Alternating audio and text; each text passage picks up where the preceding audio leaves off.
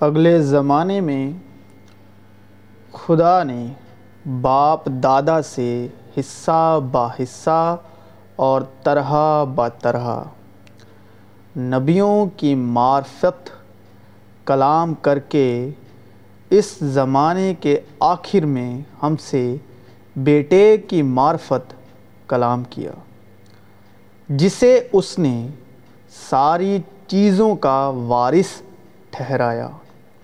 اور جس کے وسیلے سے اس نے عالم بھی پیدا کیے، وہ اس کے جلال کا پرتاؤ اور اس کی ذات کا نقش ہو کر سب چیزوں کو اپنی قدرت کے کلام سے سنبھالتا ہے۔ وہ گناہوں کو دھو کر عالم بالا پر کیبریا کی دائنی طرف جا بیٹھا۔ اور فرشتوں سے اسی قدر بزرگ ہو گیا جس قدر اس نے میراث میں ان سے افضل نام پایا۔ کیونکہ فرشتوں میں سے اس نے کب کسی سے کہا کہ تو میرا بیٹا ہے، آج تو مجھ سے پیدا ہوا۔ اور پھر یہ کہ میں اس کا باپ ہوں گا اور وہ میرا بیٹا ہوگا۔ اور جب پلوٹھے کو دنیا میں پھر لاتا ہے، تو کہتا ہے کہ خدا کے سب فرشتے اسے سجدہ کریں۔ اور فرشتوں کی بابت یہ کہتا ہے کہ وہ اپنے فرشتوں کو ہوائیں اور اپنے خادموں کو آگ کے شعلے بناتا ہے۔ مگر بیٹے کی بابت کہتا ہے کہ اے خدا، تیرا تخت عبدالآباد رہے گا۔ اور تیری بادشاہت کا عصا، راستی کا عصا ہے۔ تو نے راست بازی سے محبت اور بدکاری سے عداوت رکھی۔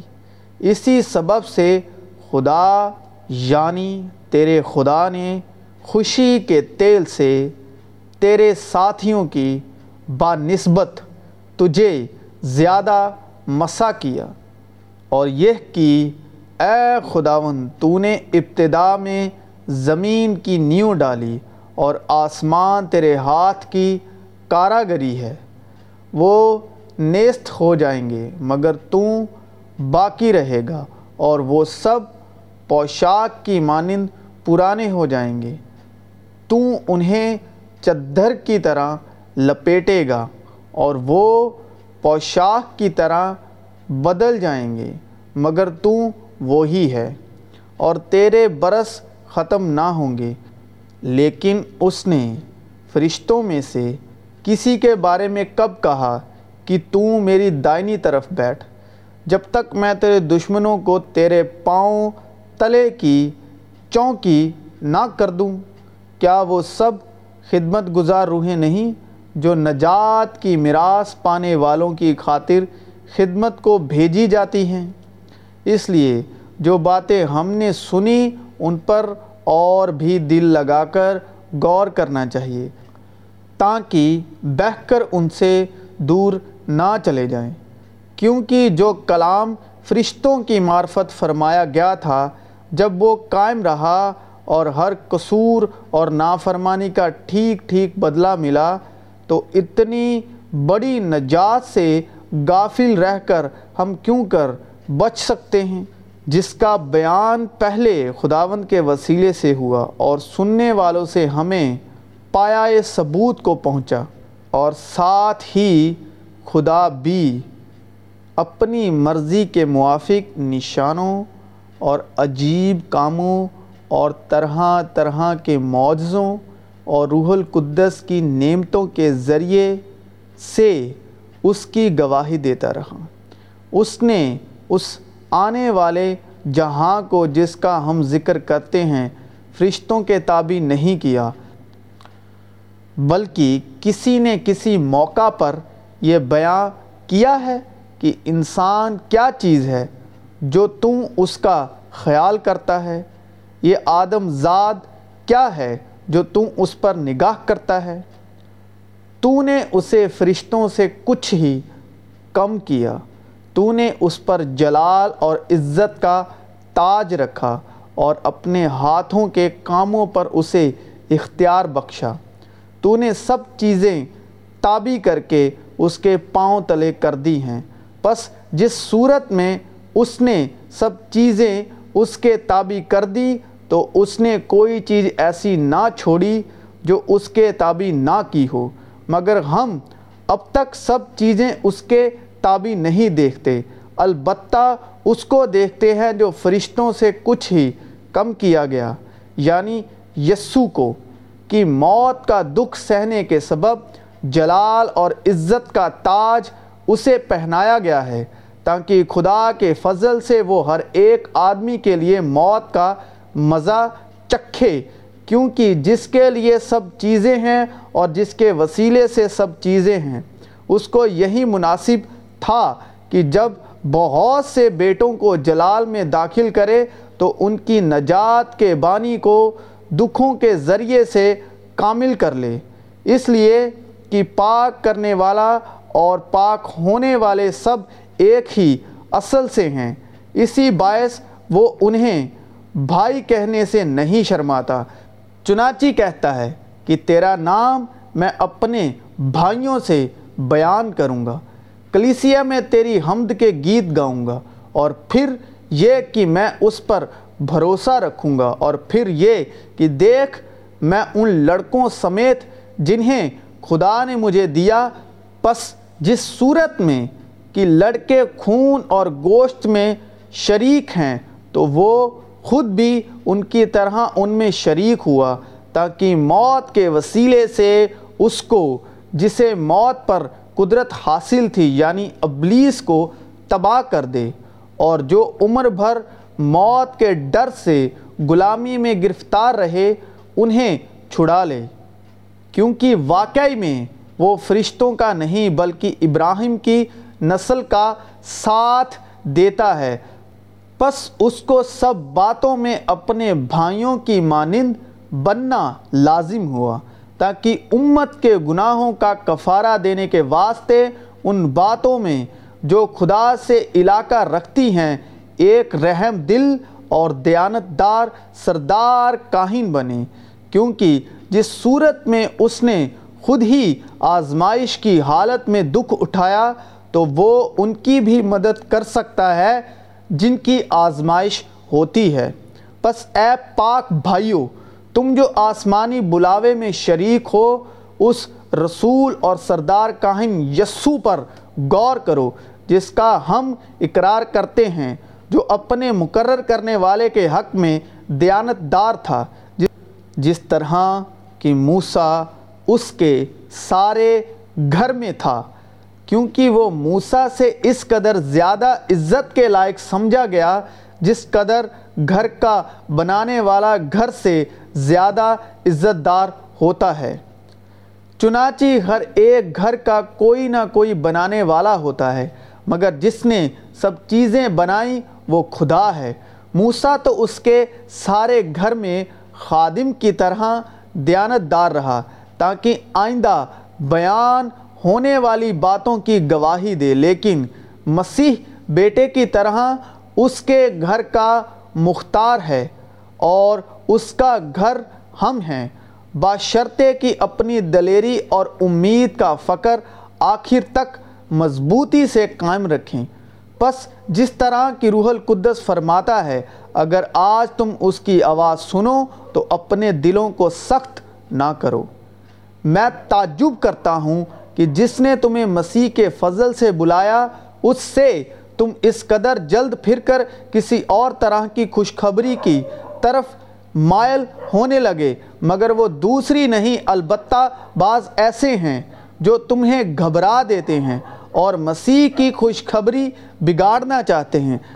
لیکن اگر ہم یا آسمان کا فرشتہ بھی اس خوشخبری کے سوا جو ہم نے تمہیں سنائی، کوئی اور خوشخبری تمہیں سنائیں تو معلوم ہو، جیسا ہم پیشتر کہہ چکے ہیں، ویسا ہی اب میں پھر کہتا ہوں کہ اس خوشخبری کے سوا جو تم نے قبول کی تھی، اگر کوئی تمہیں اور خوشخبری سناتا ہے تو معلوم ہو۔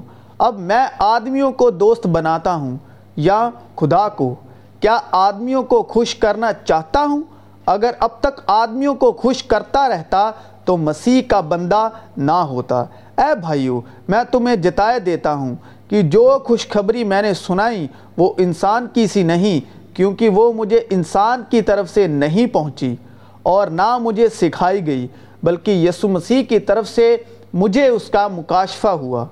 کیونکہ اس کی معموری میں سے ہم سب نے پایا یعنی فضل پر فضل۔ اس لیے کہ شریعت تو موسیٰ کی معرفت دی گئی۔ شریعت کا مطلب وہ دس حکم جو بوستھا کی، جو لے ویوستھا کی کتاب میں لکھے گئے ہیں۔ اس لیے شریعت تو موسیٰ کی معرفت دی گئی، مگر فضل اور سچائی یسو مسیح کی معرفت پہنچی۔ خدا کو کسی نے کبھی نہیں دیکھا۔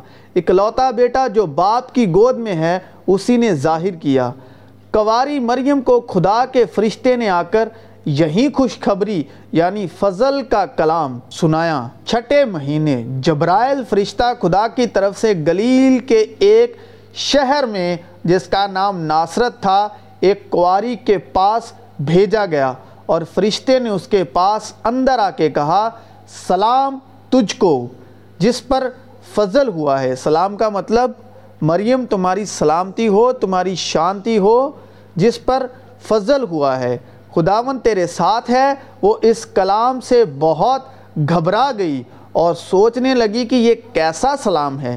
فرشتے نے اس سے کہا، اے مریم، خوف نہ کر کیونکہ خدا کی طرف سے تجھ پر فضل ہوا ہے اور آج کے فرشتے جو آپ کی سلامتی تو چاہتے ہیں، مگر اس کے پہلے وہ آپ سے سلام چاہتے ہیں۔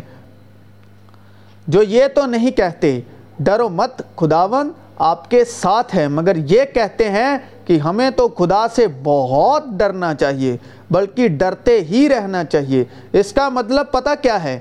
کہ نہ تو تمہارے ساتھ خدا ہے اور نہ ہی آپ پر اس کا فضل ہوا۔ اگر حفاظت کرنے والا خود ہی آپ کے ڈرانے والے سے پہلے اس کی طرف داری کر کر جو آپ کو ڈرانا چاہتا ہے، تو اسے آپ کو ڈرانے میں مشقت کرنے کی کیا ضرورت ہے؟ اس کا کام تو حفاظت کرنے والے کے وسیلے سے ہی ہو رہا ہے۔ حفاظت کرنے والے کا کام دلیری، ہمت طاقت دینا ہوتا ہے، نہ کہ ساتھ ہوتے ہوئے ڈرانے والے سے پہلے سے ڈراتے رہنا۔